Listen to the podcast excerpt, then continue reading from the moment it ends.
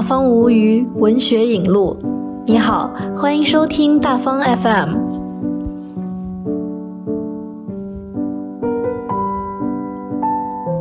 国内疫情的阴霾逐渐被驱散，生活日渐回归正轨。在与亲朋好友的久违相聚中，我们再次感受到活力与希望；而对于那些已经逝去的人和事，我们亦渴望将其唤醒，并与之重逢。本期大方 Live 将与你共读几本记忆之书，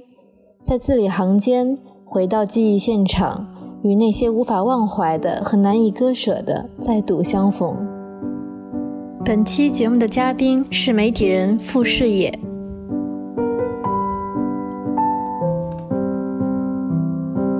师爷你好，这几年在社会上有很多性别暴力事件为我们所关注，在这些事件当中，有一些是导致女性受到伤害，有一些甚至是导致了死亡。在对这些事件的观察和讨论当中，我们发现，似乎女性唯有受难才能进入公共记忆。那你认为为什么会这样？为什么这本身会构成一个问题呢？大家好，我是傅世野。那要讨论这个问题的话，首先要明确一下什么叫公共记忆，其实就涉及到公共领域和私人领域的区别。因为我们知道，记忆首先是个人的，是私密的，而只有当一种记忆成为集体记忆的时候，或者说一种记忆可以引发公共讨论的时候，它才能被视作是公共记忆。因此，要讨论为何女性唯有受难才能进入公共记忆，其实就是在讨论公共领域中的女性声音，或者说能够引发共鸣的女性的形象和女性的声音。那当我们说为何女性唯有受难才能进入公共记忆的时候，这里面其实有一个潜在的假设，就是说女性进入公共领域是困难的，她只能以受难者的身份，或者只有当她受难之后才可以进入公共领域或者进入公共视线。也就是说，常态下的女性甚至是没有办法走入公共视线的。那这假设是成立的吗？我觉得是成立的，就是从英国的古典学者玛丽比尔德，她有一本充满力量的小册子叫《女性和权利》这样的一本书中，其实就能看出来，因为她这本书其实也是在探讨为何在公共领域缺乏女性的声音。玛丽比尔德在书里面就提到说。从古典世界开始，女性在公开场合发言就是被鄙夷的。只有两种例外的情况：第一是当女性作为受害者和殉难者出现的时候，她们是被允许发出声音的。那通常情况下，这都是死亡的序章。第二种情况就是女性偶尔可以名正言顺的振臂一呼，但这种呼号也是为了维护他们的家园、孩子、丈夫或者是其他女人的利益。这也就意味着，在极端情境下，女性是可以公开捍卫她们自己作为一个群体的利益的，但不能为男人或者为整个社群代言。所以，玛丽比尔德认为，古典世界里女性的失语，首先反映的是她们缺乏权利，这权利包括投票权、法律和经济上的不自主。但她认为，这只是失语的部分原因，而更加丰富的意涵在于。公开发言和实践演讲，并不仅仅是古代女性没有去做的事情，而是说他们是专属于男性的活动和技能。男性这一性别身份就是通过刚刚讲的那一些得到定义。所以说，在古典时代，成为男性，至少是成为精英男性，意味着对于话语权的宣告。在大多数情况下，一个公开发言的女性，按照我们上面讲的定义，她其实已经就不是女人了。那在明确了这一点之后，我们就可以再回来看这一次的主题：为何女性唯有受难才能进入公共记忆？我觉得这其实恰好符合了玛丽比尔德说的第一种情况，就是女性作为受难者和殉道者出现的时候，她们是被允许发出声音的，而通常情况下，这都是死亡的序章。那接下来我们来聊一聊女性受难者是如何进入公共记忆的。当然，书写是一种很重要的途径。那么其中也分为两种情况：一种是通过他人之口之笔记录，另一种是自己来书写。那么在题材上也分虚构和非虚构。那么首先，如果说是由他人来书写，您认为应该以何种角度、何种立场叙述女性受害者的故事呢？我想说的作品是《雷蒂西亚》或《人类的终结》。作者是法国历史学家伊凡·雅布隆卡，他讲的是一个名叫雷蒂西亚的女孩的故事。雷蒂西亚是在一九九二年出生于法国一个贫困的家庭，她的原生家庭充满了伤痛。在她和她姐姐三岁的时候，他们的父亲就手持武器强奸了他们的母亲。被送进了监狱，他们的母亲又由于精神状况欠佳，雷蒂西亚和姐姐就被送到了救济的机构，后来又被寄养家庭领养。但是雷蒂西亚的姐姐杰西卡在寄养家庭就遭到了养父的强奸。后来在二零一一年一月十八号到十九号之间的晚上，雷蒂西亚在上班的时间就消失了，遭到绑架，惨遭杀害。凶手在两天之后就落网了，但是寻找雷蒂西亚的尸体就花费了好几周的时间。后来找到的时候，警方就公布说他的尸体已经被肢解了，然后他的尸块被分散在很多不同的地方。这在当时的法国其实是一个非常轰动的全民性的新闻。时任法国总统萨科齐也是高度重视这个新闻的，并且借这个事情批判了法国的司法机构，由此引发了法官的罢工。这个作者就认为，在当时，萨科齐其实是利用了民众对于这件事情的愤怒和对于雷蒂西亚的同情，从而达到了他自己民粹主义的政治意图。那其实从整个雷蒂西亚是如何进入公众视野的这个过程可以看到。女性在这里进入公共记忆，其实是因为男性的事情，就是政客之间的斗争。因此，在作者看来，作为个体的雷蒂西亚身上，其实承载了太多的东西，比如说个体的命运、司法系统、国家权力，还有种种的话语、目的、各方的诉求，还有这其中的政治。那所有的这些东西，都把雷蒂西亚从一个活生生的个体，一个活生生的女孩子，变成了一个符号，就相当于一个漂浮的能指。雷蒂西亚本人是被裹挟、被讲述、用以服务和他自己的生命毫无关系的一些意图的。那在一次一次的重生里面，在关于血腥啊、暴力啊、绑架呀、强奸啊、分尸啊、肢解的报道里面，作为人的雷蒂西亚反而消失了。作者伊凡亚布隆卡写这本书的目的，其实是想说，通过书写把雷蒂西亚找回来，把一个曾经活在这个世界上的活生生的女孩找回来。我大概是两年前采访过作者伊凡亚布隆卡，我当时就问他说，在他看来，他和那些雷蒂西亚故事的讲述者和追随者有什么区别吗？亚布隆卡当时的回答是说，对于雷蒂西亚的家人来说，一次一次谈论他的死亡，可能构成了一种伤害。但事实是在他的书之前，太多的记者、法官、警察一次次谈论他的死亡经过，谈论他如何先被侵犯，然后被谋杀。所以亚布隆卡认为他只是这么多人中的一个。但是和这些人不同的是，他是从生命的角度去谈论他的。他谈论的是他的生活、他的快乐、他的阳光，而其他的人仅仅关注死亡、谋杀和犯罪现场。所以亚布隆卡说，他们的角度和我的角度是截然不同的。这也就是为什么他的家人接受了我，而且愿意和我敞开心扉。亚布隆卡也谈到历史学者和记者在类似事件报道上的区别。在他看来，记者更关注社会新闻里的死亡事故和谋杀，就是这些都让人非常害怕的东西，或者说一个事件中比较耸人听闻的部分。那这种关注会忽略掉很多重要的东西，而亚布隆卡认为，一则社会新闻应该能够教给公众一些东西，告诉大家暴力产生的机制以及与此相关的方方面面。所以说，社会新闻在这个意义上就是我们的社会本身。贾布隆卡认为，作为历史学家，他更关注的是雷蒂西亚这个生命本身，以及他生前所经历的一切。不光是关注强奸和谋杀的事实，也要追溯他生前的成长环境和经历，试图通过探寻雷蒂西亚十八年的生命历程，挖掘他背后的现象，以及两个上千年来普遍存在的问题：一个是儿童和弱势群体，另一个就是女性遭受的性暴力。所以说，从他的角度来说，要理解雷迪西亚这个人物，就必须要追溯整个历史，而且不仅仅是雷迪西亚个人的历史，还包括人类的历史。我自己其实不太能认同这种历史学者和新闻记者之间的分类。我是觉得说不应该用这样的身份来区分一个写作者，而是应该用一个作者能不能关切人本身，或者说是否关切制度对于人施加的影响，以及人应该如何回应一种制度性的结构性的暴力作为衡量标准。所以从这个角度来说，一个好的记者可能也能做到这一点，而一个糟糕的历史学家可能也会忽略这一点。因为亚布隆卡他之前也写过一本书，叫做《历史是一种当代文学》，所以在采访的最后，我就问他说，他觉得历史和当代文学之间的关系是什么？他当时的回答是：我是一个作家，而不是一个小说家。文学和小说之间有很大的区别，文学比小说的意义更广阔，小说是虚构的，但是文学是关于语言的作品，是发明、创造、表达某事某物的一种全新的形式。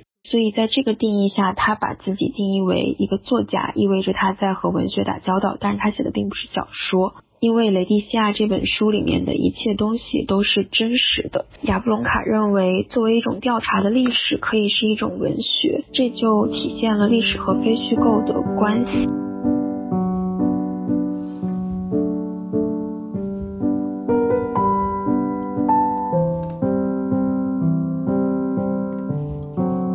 在虚构作品当中，又是如何描述、记录女性受难这件事的呢？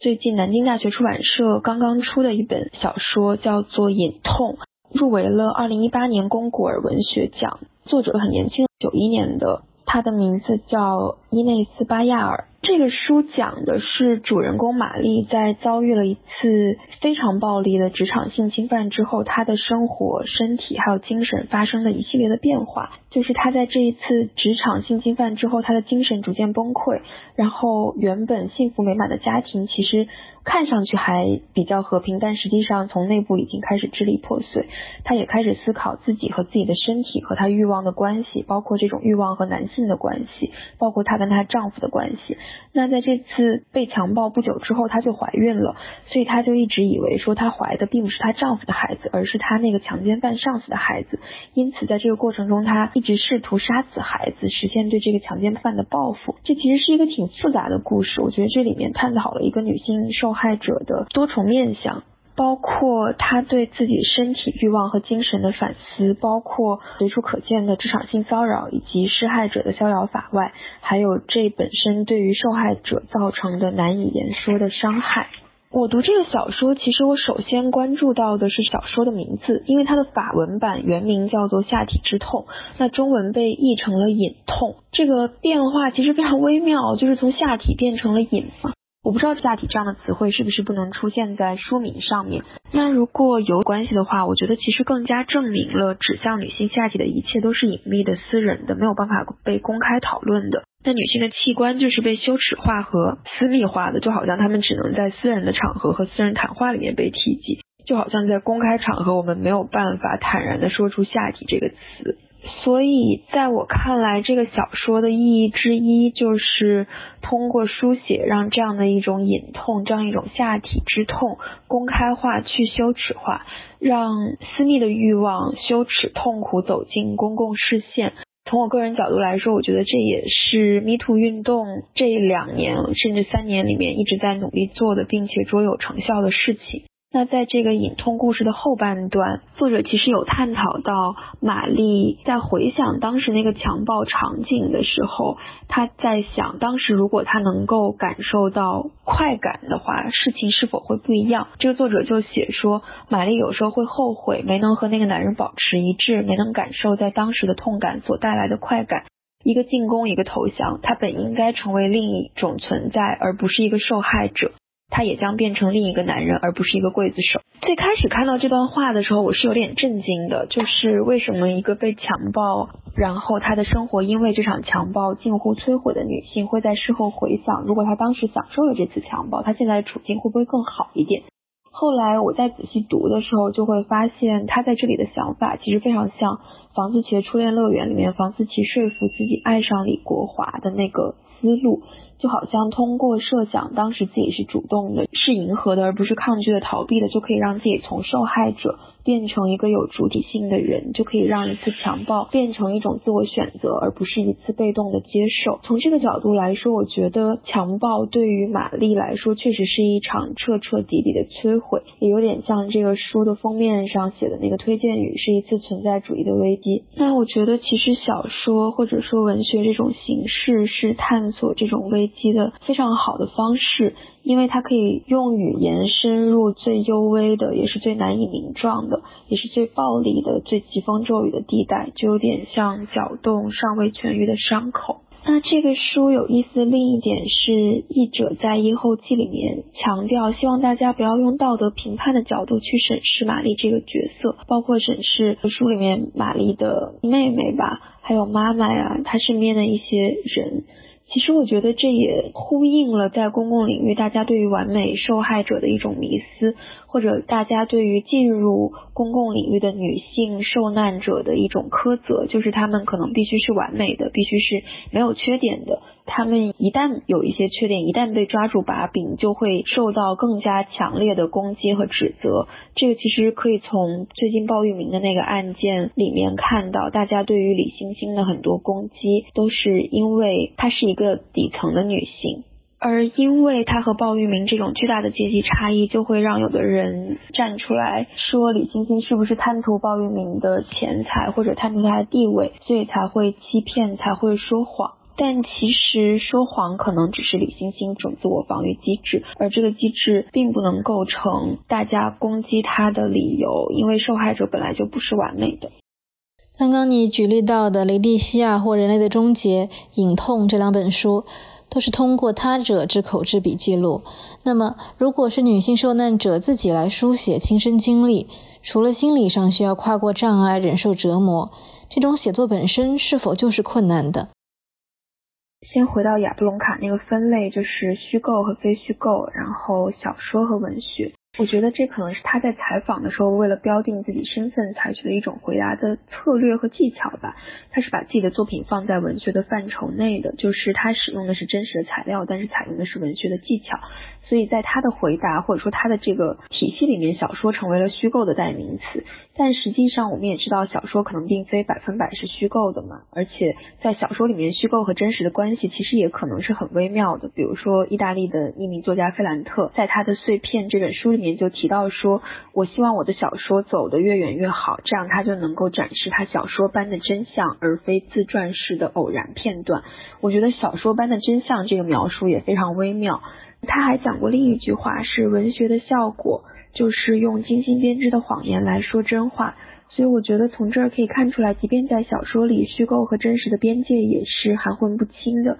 也经常是难以划定的。那这个问题在作为受难者的女性进入公共视野后，其实可能会更加明显的体现出来。这种体现的一个最极端的，也是最典型的例子，应该就是房思琪的初恋乐园。大家应该都知道林奕涵本人的遭遇，然后他的这些遭遇的公开，让他写的故事和他本人经历之间的界限变得比较模糊。所以在如何解读房思琪的《初恋乐园》这本书的这个问题上，其实也一直存在一些争议吧。就是我们到底应该把它视作是林奕涵的自白书，还是应该稍微站得远一点，从故事的角度来阅读这本书？但比较有意思的一个现象是，这本书当时在大陆引起轰动，应该也是因为林奕涵的自杀吧？那我觉得这个反应本身其实又证明了女性唯有受难才能走入公共记忆。像林奕涵这样的书写当然是非常困难的，我会觉得它是一种建立在废墟之上的写作，是一种自我破碎以后重新粘合的过程。那其实就很像书里面房思琪对遭遇家暴的伊文姐姐说的那句话，就是说书写就是找回主导权。而且有的时候，我甚至觉得这种书写对于经过性侵害的人而言，它甚至不是一个。可选的选项，就是说，这不是他们在写和不写之间做出的一个选择，而是在一种别无选择的情况下面做出的决定。因为写作可能是他们在遭遇了巨大的伤害和摧残之后的一种应激的反应，也是他们活下去的一种方式。就好像说，只有抽离、分离出一个人格来观察自己，才可以免除和消解一部分的痛苦，然后支撑自己活下去。就像房思琪在书里面说的：“我是我自己的赝品。”也很像最近鲍玉明案李星星在他之前写的生命的遗书里也提到的赝品这个词，我觉得他们就是通过把自己想象成自己的赝品，通过一种把自己和自己分离的方式来实现一种自救。那至于女性控诉屈辱的写作是否需要寻找一种新的语言，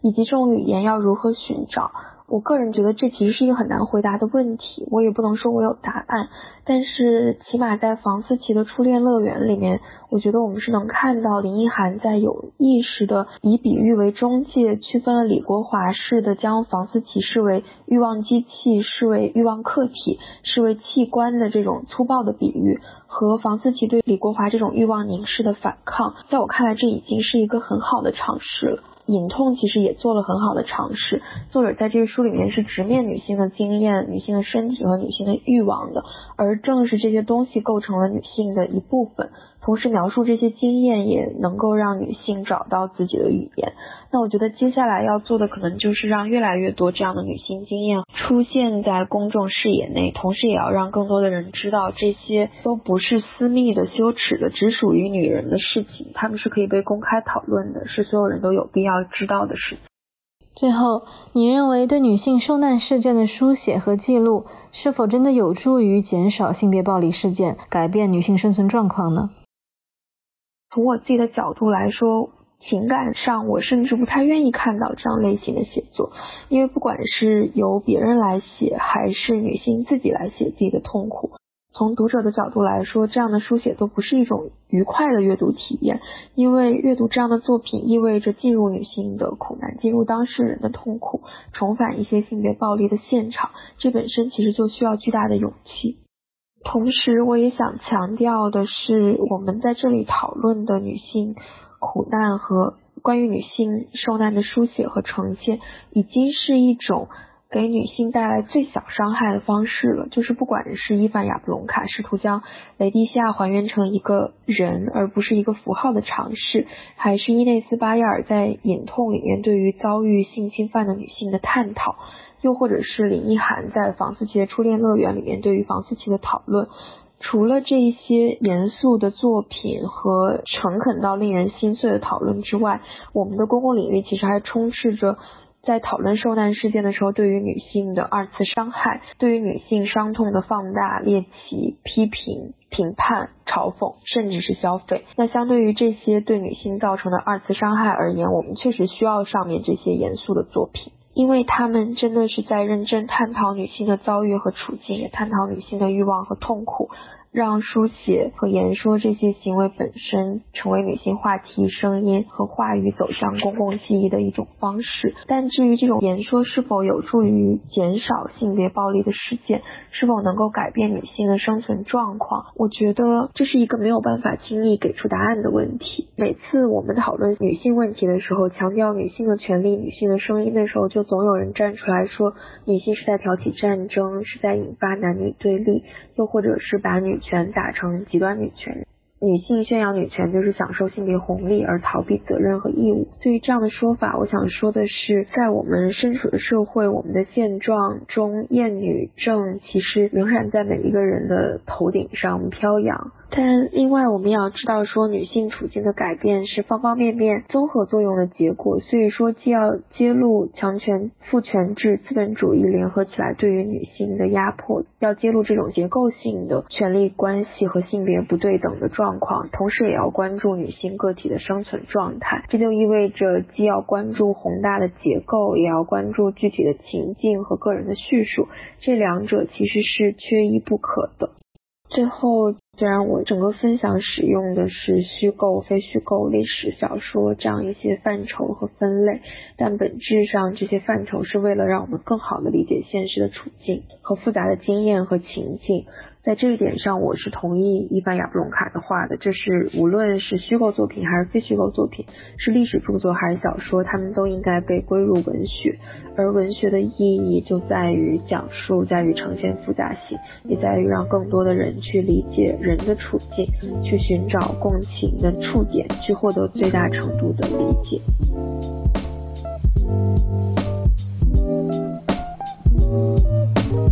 今天的节目就到这里，感谢收听大方 FM。每期节目我们都将走进一位大方作家，聊聊他们作品内外的故事。如果想了解更多大方的新书及活动信息，欢迎查找并订阅我们的微信公众号“中信大方”。具体添加方式，请查看节目下方的文字信息。我是伊莎，我们下期再见。